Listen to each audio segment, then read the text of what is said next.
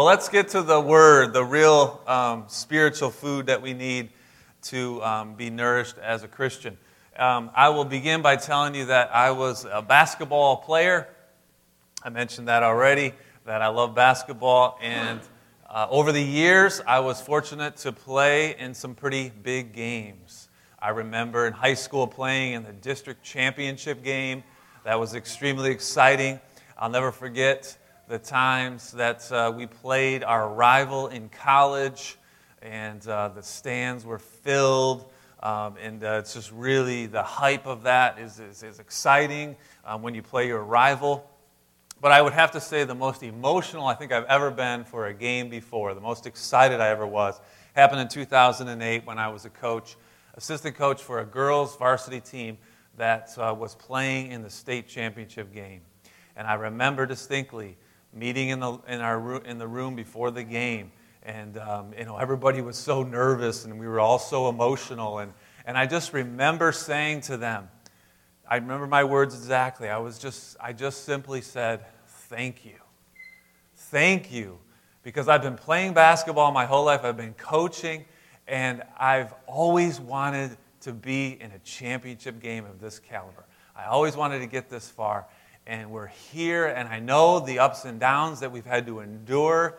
Uh, one of our, our girls like tore her ACL in the quarterfinals, and we just had so many obstacles that we had to overcome to get to that point. And I was just so excited, so thankful. And I just said, you know what? I just love you girls. I love how much work that you put into this season, and this is just wonderful. And yes, we were all crying. You know, it was uh, just an awesome experience. And the good news is we ended up winning the game and won the state championship. So that was great. Um, but uh, in fact, what was really neat is just this past week I saw one of those girls the girl that did tear, uh, tear ACL, I saw her at the gym. She's got four little girl or four little kids, and uh, now she'll be teaching them basketball because it comes full circle when you play and then you have kids, and um, just like I am doing as well for my son. I share all that because game time is like my favorite time. When you get to that point of game time, it's go time. It, I mean, it's, it is putting into action all that you have prepared for. All that stuff, all that practice, all that work you put in, you are ready to go. It's go time, it's game time. And as Christians, we should all be experiencing go time. Step five in our next step series here is go time. We, we get information, we have application, and then we have transformation.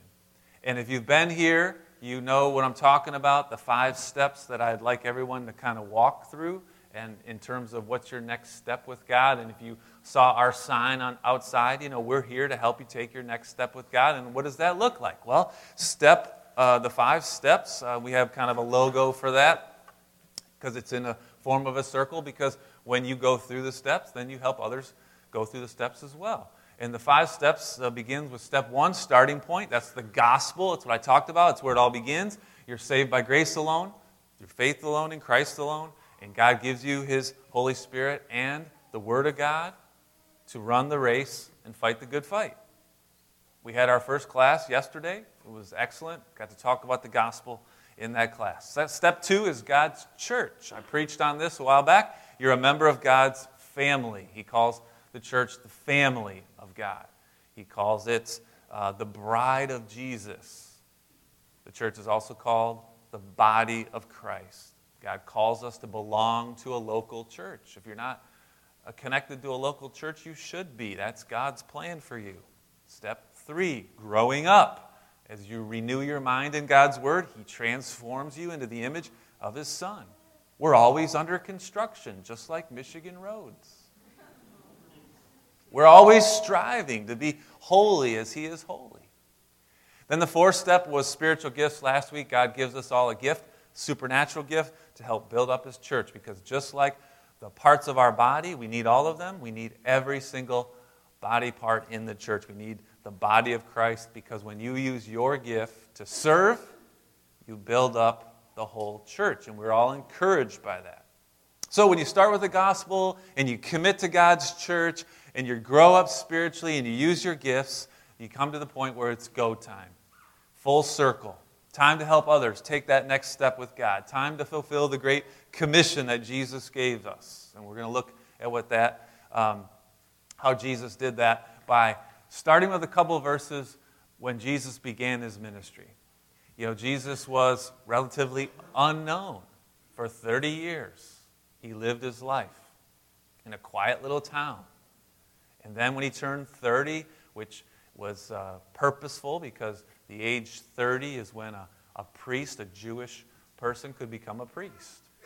And he's our high priest that we see in Hebrews. So Jesus, at age 30, begins his ministry and he calls 12 men to follow him, to join him. And if we look at the first verse in John 1, verses 45 and 46, Philip found Nathanael. These were two of the disciples. And Philip said to Nathanael, Hey, we found him on whom Moses in the law and all the prophets wrote about. We found the Messiah he's talking about, the, the Savior, the, the coming, the anointed one. It's Jesus of Nazareth, the son of Joseph. And Nathanael sarcastically said, because Nazareth wasn't a very well known town, it was the ghetto. He said, Can anything good come out of Nazareth? And Philip just simply said, Come and see. Come and see for yourself about Jesus. Then, my favorite verse, Matthew 4 19. I'll read to you 18 first. While walking by the Sea of Galilee, Jesus saw two brothers, Simon, who was called Peter, and Andrew, his brother, and casting a net into the sea because they were fishermen, he said to them, Follow me, and I'll make you fishers of men. We had a great men's breakfast yesterday. We had over 30 men come together, hear testimony, have good food, hear a teaching, and very encouraging. We'll continue to do that um, every month. But uh, follow me, I'll make you fishers of men, Jesus told those disciples. Boys, you want to live a life of purpose? You got to follow me. And they did.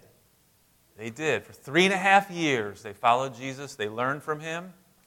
And then he died on the cross, and then he was resurrected, came to life. They saw him, he appeared to many. And then, before he went back to heaven to be with his Father, he gave some more instructions to his disciples. And he says this in Acts 1 8. Hold on, don't get ahead of yourself. Peter liked to get ahead of himself a little bit. He said, When you receive power from the Holy Spirit, when he comes upon you, you'll be my witnesses in Jerusalem, Judea, Samaria, to the ends of the earth all over the world. You're going to be my witnesses. You're going to tell people about me. You're going to explain the gospel. It's the power of God for salvation. And then in Matthew 28 19 and 20, Jesus said these words Go, therefore, and make disciples of all nations, baptize them in the name of the Father, and the Son, and the Holy Spirit. Teach them to observe all the things I've commanded. And behold, I'm with you. I'm with you to the end of the age. So, by the power of the Holy Spirit, go and make disciples. Go time. It's go time. And I, I'm thankful that those 12 men did that.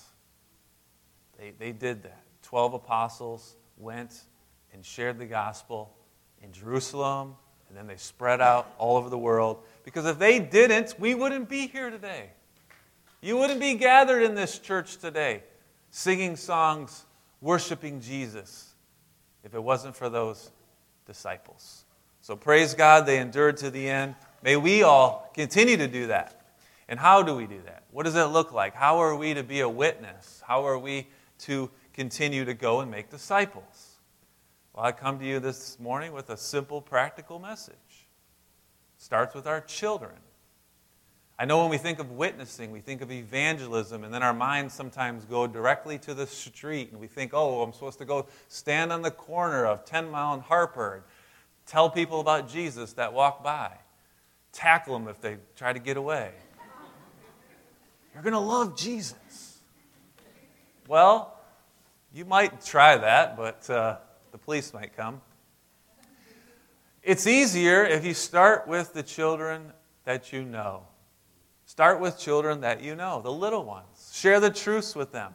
We do this, that's happening right now downstairs. We have a teacher that's sharing with them for 30 minutes. But you know what? There's 10,050 minutes more throughout the week. Where, what are they learning in those other times? Many of those minutes they're learning from you, their family, their parents, their godparents, their grandparents, their aunts, their uncles, their cousins. They're learning from you. And I'll be honest with you, I'm always encouraged when I hear a person get to the point of where they want to be baptized. Because the baptism should happen after a person makes a profession of their faith. It's a celebration that, that, uh, that, that God has done a work in them. And that's why we practice what, we, what we, I would say believer's baptism. You believe. It's not something um, that somebody does for you. you. You are doing it as a celebration of uh, an outward expression of an inward reality. Well, I'm always encouraged when someone comes up here and shares their testimony, their story of becoming a Christian. Aiden uh, was one of those ones who, who shared specifically that was his grandpa that helped him know the Lord, that helped him guide him. And when a family member is instrumental in our salvation, it's exciting and it happens all the time. You know, my grandma took me to church, my grandpa was a deacon, my aunt took us to VBS, my mom was upon the prayer team, my dad was a pastor family members leading children to the Lord. I love to hear that. I love it. Children are always watching, they're always learning. They're like sponges, aren't they? Soaking it all in, and they're often easily influenced, especially by their friends. That could be good, that can be bad. Unfortunately, as Brandon mentioned, there's a lot of darkness in our world today. There's a lot of confusion in our world today. Imagine a fourth grade girl has for her best friend Holly. And then one day at school, Holly says, No, you should call me Henry now. I'm not a girl anymore, I'm a boy. Well, that's confusing, isn't it? Confusing times for children. They need light to penetrate the darkness, they need truth to defeat lies, they need love to overcome hate. And where will children see the light, hear the truth, and experience this love. I hope to God it's from our church, from Christians, being witnesses to children. And here's a simple way to do it read the Bible to them. Read the Bible to the children that you know in your life. Because more and more, our culture is becoming Bible illiterate. People do not know the truths of God's Word. And the only way we can change this is if we read the Bible to our children. Tell them the amazing stories that are in the Bible and, and help it become their favorite stories. Help them get excited about verses in the Bible. When Ethan, my son, who's 15 now, when he was little, he loved Psalm 122, verse 1. What does it say? I was glad when they said to me, Let us go to the house of the Lord. But he didn't say, Let us go. He said, Let's go to the house of the Lord. And he was excited about that verse, and we should be excited to tell our children about verses like that and about stories in the Bible that are, that are great, that are wonderful, that, that glorify God. So, parents and grandparents and aunts and uncles and cousins, tell Bible stories as often as you can. Give our children a rock to stand on when we live in a culture of shifting sand. Think about that. They need truth, like absolute truth, not truth that keeps on changing. And make sure that you tell them your story because your story is part of His story for His glory. Share your story every chance you get. Even if it's just a little slice of life, as we call it here, share your testimony. That's how you can witness to children. It's go time. Go and make disciples of the little ones you know. Teach them to follow Jesus. And it begins like today with a baby dedication, committing as parents to raise up your children in a godly home, in a Bible teaching church. Proverbs 22 6. Train up a child in the way they should go, because even when they're old, they will not depart from it. That's so important that we do that for our little children. Amen? All right. Then they become teenagers and young adults. Oh boy. How do we witness to our teenagers? Many days it seems like they live on the dark side of the moon. You know, there's no communication on the dark side of the moon. That sound about right? Parents of teenagers? Yeah. Their eyes are always glued to their phones. Their lives are all about their friends, whose also eyes are glued to their phone. Sometimes I wonder, how do they even communicate? Oh, Snapchat. That's how they communicate. They're next to each other, but they don't talk to each other. They just snap each other back and forth. Am I right? Sorry, I'm just poking fun. One of my teens is laughing over here, the other one's mad at me now. So, how do you witness to young adults, to teens? How do you get through to them the truths of God? How do you let them know that Jesus does love them? That's way more important than having a million followers on TikTok. How do you get through to them? Well, I'm not an expert, but I did teach high school for 16 years, and I have coached teenagers for almost 30 years, and I have two teenagers of my own. I'm not an expert, but I might know a little bit. If I could share with you just a little bit of knowledge, of helpful tips of how to communicate with teenagers, young adults. Can take what you want, as my mother says, and leave the rest. but here's a little what I know they can smell hypocrisy like a shark smells blood in the water. So be real. Be real. Because if you aren't, they're going to attack you. If you're not genuine, they'll call you out or they'll shut down like the blue screen of death on the computer. Be real, man. Just be real. Be honest. Let them know you're a sinner. You're saved by grace alone. You're a work in progress. They don't need to see a perfect dad or a perfect mom or a perfect teacher or a perfect coach. They need to hear adults confess when they're wrong, when they sin. They need to see you go to the, go to the Lord for forgiveness. Because when they mess up, which is often, then they will know where to go they'll go to our Father for forgiveness and be restored. There's so many people that are losing hope. So many young people that don't have hope. They don't know where to go because they know they've messed up. We all do. We all fall short. So they got to see where to go. If I confess my sins, God is faithful and just and forgives us, doesn't He? He loves us and He purifies us and He restores us. And that's what we need to give to our young people hope. Our high priest is waiting. Hebrews 4 16. Let us then, with confidence, draw near to the throne of grace that we may receive mercy and find grace in our time of need. I Love it. Be real with them. And they'll be real with you. They will. Also, be intentional.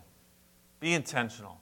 I, I like teachable moments when they pop up. I try to take advantage of them. But I'm busy. You're busy. Teenagers, young people, they're even busier. So you need to be intentional. You need to set aside time to talk with them and, and help them uh, open up and talk with you. But you got to prepare them. You can't just spring it on them. I've learned this. you got to let them know. Hey, listen, this evening after dinner, you know what? Let's go for a walk. I want to tell you a story of something that happened to me when I was your age. Love to hear your take on it. You're preparing them. Okay, I gotta, I'm going to have to have this talk. you know, hey, this weekend, let's do a chapter in that, in that devotional book. Uh, I'm excited to do that with you again. You're preparing them. I think reading a book together on some topic is a great way to get young people to talk when my daughter, who's now 18, was a little younger, we did a book together on dating. It was eight great dates with your dad. And it was awesome. We went out, we went on a date, we had this book that was our guide, and we talked. I, will recommend it to you. I, I, I, recommend it all the time to people. But it gets, gets you talking about things. And um, that's important. We had fun, didn't we, Ellie? One important warning that I'm sure you've already figured out if you've been in contact with teenagers or tried to talk to teenagers, if you have your own, is that girls don't communicate the same as guys.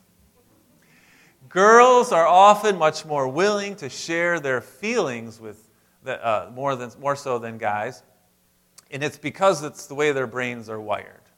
This is, this is true. Um, the, the, experts will tell you that uh, the reason why um, women communicate better than men is because their brains are just a little bit different. I mean, for girls, you can just ask them, hey, listen, how are you feeling about that? And then just sit back, grab the popcorn, and watch the show. there might be an intermission, I don't know. but guys, guys don't usually respond to, to a question like that. You know, how you feeling? Uh. But if you tell them a story about a specific situation, and then you ask them how you feel about that, now you might get somewhere. Here's a case in point. Remember when King David in the Bible committed adultery with Bathsheba? And then he had Bathsheba's husband Uriah killed. And he got away with it technically because he was the king. But he didn't really get away with it because God sent him a prophet named Nathan to reveal his heart. And how did he reveal his heart? How did the prophet Nathan reveal his heart? Well, he told him a story. He said, Hey, King David, let me tell you a story of a rich man who had many lambs, many sheep. And then there was a poor man who only had one lamb. And when a traveler visited the rich man, he didn't take one of his many lambs, he took the only lamb from the poor man and he slaughtered it for the banquet. And when David heard that story, he was furious. Emotions came up in him, and he said, That's terrible. That rich man deserves to pay for what he did. And Nathan looked at him and said, You're that man. You took Uriah's wife, and you shouldn't have done that.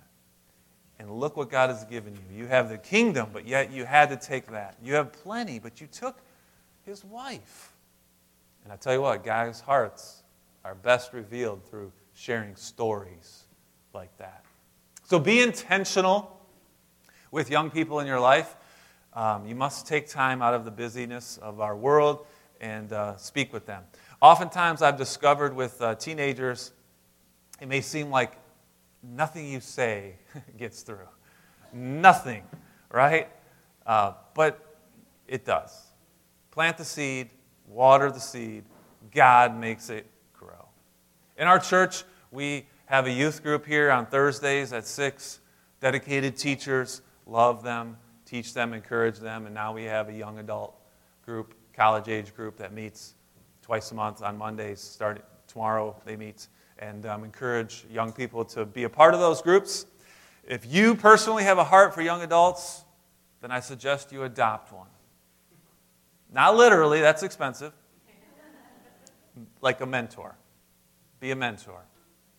You know, be a father to the fatherless, be a mother to the motherless, be, be someone who can be in their life and pray for them and encourage them. Maybe someday they'll stand up on the stage and say, I'm being baptized today because you were an important person in my life. Wouldn't that be spectacular? So let us be mentors. Let us be uh, pray. God, I'd love to mentor a young person. Who would you put in my life? And if you pray that prayer and if you talk with me, we can work something out and uh, get you set up. Lastly, how do we make disciples of adults? How do we witness to adults? I've said here uh, at Life of Purpose before, we're like a hospital church. I'd like us to be like a hospital church, and that means we are a place where people can go for hope and for healing. When you go to the hospital, you go because you're hurting and you need healing, and uh, we offer spiritual healing here. It's not uh, uncommon for random times throughout the week for someone to show up here at the church in tears, um, hurting, in need of healing um, they're, they're often just broken. Um, their hearts are hemorrhaging, their lives are turned upside down. Um, they hope God will comfort them, and they're coming to the church for help, praise God. But who is the church? Who is the hands and feet of God? We are. And we need to be ready and willing to give them what they need. And sometimes it's just listening to their story and, and maybe holding them and crying with them. And sometimes it's counseling. on which we're preparing to raise up Bible counselors here. And maybe sometimes we point them in the direction of some professional help that they might need. But we need to be willing to do it. More than anything, they need faith and hope and love. And God promises those things to us. He helps us. I think one of the biggest lies that the devil likes to tell us whispers in our ears you're better off alone. That's a lie. Things would be so much better if everyone just leave me alone. You ever said those words before? Just leave me alone. We know from the Bible that the devil wants you to be alone because that's when he does his best work. That's when he tempts you and, and, and to, to focus on him or yourself and forget about God. In fact, that's how the first sin happened. Eve was alone. The devil came to her. Oh, you'd be much better off if you just ate from that tree that God said don't eat from. Don't listen to, no, that's not what God really said. Twisting the words of God. She believed it. So perhaps we as Christians should be looking to help those that are alone. Maybe you can be a witness to someone that you know, recognize. Oh, they're, they're all by themselves. Why are they all by themselves? I know sometimes people, it, it looks like they, they like it, that they have this, this wonderful life, that they're all by themselves, but God didn't create us to be alone. In fact, God, the Father, Son, and Holy Spirit, is a God in relationship with Himself. He created us to be in relationships. You might realize when you read the New Testament, the Apostle Paul didn't even like being alone. He'd write those letters to the churches bring Timothy, bring Mark. I don't want to be alone. I like doing ministry with others. Even John the Baptizer, that weird guy that ate locusts and honey, dressed like Elijah, lived in the desert, he had disciples. He wasn't alone. Most people that are all alone don't really want to be alone. They know life would be better with others, but they're just probably a little bit afraid of getting hurt again. Sometimes we do that. We keep, we keep uh, arm's distance, right? Because we don't want to get hurt again. But God says, do it. Love them. Value them. They don't, they don't want to be alone, really. Be friends with them. Listen to their story. Share your story. Invite them into God's church, the body of Christ. 1 Corinthians 12 26 tells us that if one member suffers, then we all suffer together. And if one member rejoices, we all rejoice together. Amen? I'd like to point this out lastly. You know who you can witness to? Everybody children, teens, adults. But I want to point this out to you. You should never think of witnessing as something you have to do. I've heard that so many times. Christians will say, Oh, it's just not my spiritual gift to witness to others. Baloney. Baloney. Don't, don't believe that for one second. And don't feel like this is something that you have to do or, oh, um, I'm going to leave that up to you, Pastor. You're the professional. You do it. No. That's, don't think of it like that. And here's how I can help you not think of it that way anymore. You are extending an invitation to the greatest wedding of all time. You've been to a lot of parties in your life, I'm sure. But this is one party like you've never experienced before. And you have the invitation to that party. This year, I, I got to um, officiate a lot of weddings. This was a busy wedding season for me. I see um, here today as one of the couples that just got married. Um, I enjoy so much um, sharing with a bride and groom um, the gospel and what it means to have a Christian marriage. Uh, I always talk at the ceremony about a, a Christian covenant marriage, not a contract. And in fact, I, at one wedding this year, um, a lady came up to me and said, You know, I've been to weddings. It's been years since I heard anyone talk about what a Christian marriage is. That's what I do. that's, that's my witness. I'm, I'm sharing the gospel and I'm sharing what I believe is right. And weddings are often in beautiful places, aren't they? They, I, I was at a wedding that was in a greenhouse and an atrium. Um, my favorite one is the one that's on the water. Uh, and I'm not saying that just because they're here and their wedding was on the water. it's because I love the fish and I like being there. And, you know, I was a little distracted at the dinner rehearsal looking for fish along the seawall. Where are they? Uh, but we got through it. Um, but yeah, we were all over. I, I, I did one on a farm out, out by a, on a farm a, um, next to a barn and Memorial Park and a golf course, and all of them were beautiful, and they had wonderful receptions and speeches and food and drinks and dancing and all of that. And I'm sure the bride and groom would say it was their favorite party they ever have thrown. Would you say that um, when you when you threw your party? Yeah, most expensive, no doubt, right? But as great as all those weddings are, and as beautiful as those locations are, none can compare to the greatest wedding that's coming. It's the greatest wedding of all time, coming soon to a new place near you. Revelation 19, 7 through 9. Let us rejoice and exult and give him the glory, for the marriage of the Lamb has come, and his bride has made herself ready. It was granted her to clothe herself with fine linen, bright and pure. That fine linen is the righteous deeds of the saints. And the angel said to me, Write this Blessed are those who are invited to the marriage supper of the Lamb. And he said to me, These are the true words of God. Blessed are those who are invited to this wedding. Revelation 21 2, and I saw the holy city, New Jerusalem, coming down out of heaven from God prepared as a bride adorned for her husband. Folks, this is what's to come. This wedding is, is going to take place, the greatest wedding of all time. And if you have an invitation to this wedding, then you should be inviting others to this wedding. That's a privilege. That's not a thing that, oh, I guess I don't I guess I have to evangelize. I guess I have to be a witness. No, this is something that you should want to do, be encouraged to do. Hey, I'm going to this wedding. Don't you want to come with me? This is awesome. Amen. We're excited.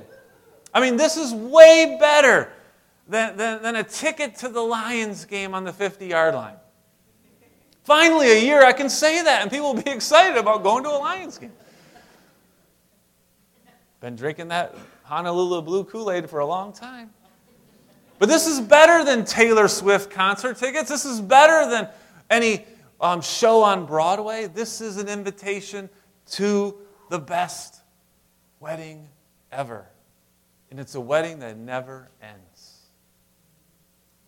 It's a, it's, it's, a, it's a picture of heaven, folks. It's a picture of heaven, of eternity. Where will you spend eternity? I'm going to that wedding and I want all of you to come with me. That was Brandon's cry this morning, earlier. Let's go to this wedding together. Put your faith in Jesus Christ. That's the, that's the invitation, the gospel. Amen? Yes. Friends, it's go time. It's go time. It's time to help others Go and be a disciple and spend eternity in heaven. Let's pray. Father, I thank you for your love for us. While we were still sinners, you sent your son Jesus to die for us. Father, as we praise your name today, as we hear about this wedding that's to come, Father, let us encourage others to surrender it to you. I can only imagine what it will be like. I can only imagine. We get a glimpse here in Revelation, but it's going to be so amazing. May we keep on inviting others. May we keep making disciples until you come back. In Jesus' name. And the church said, Amen. Amen. Let's.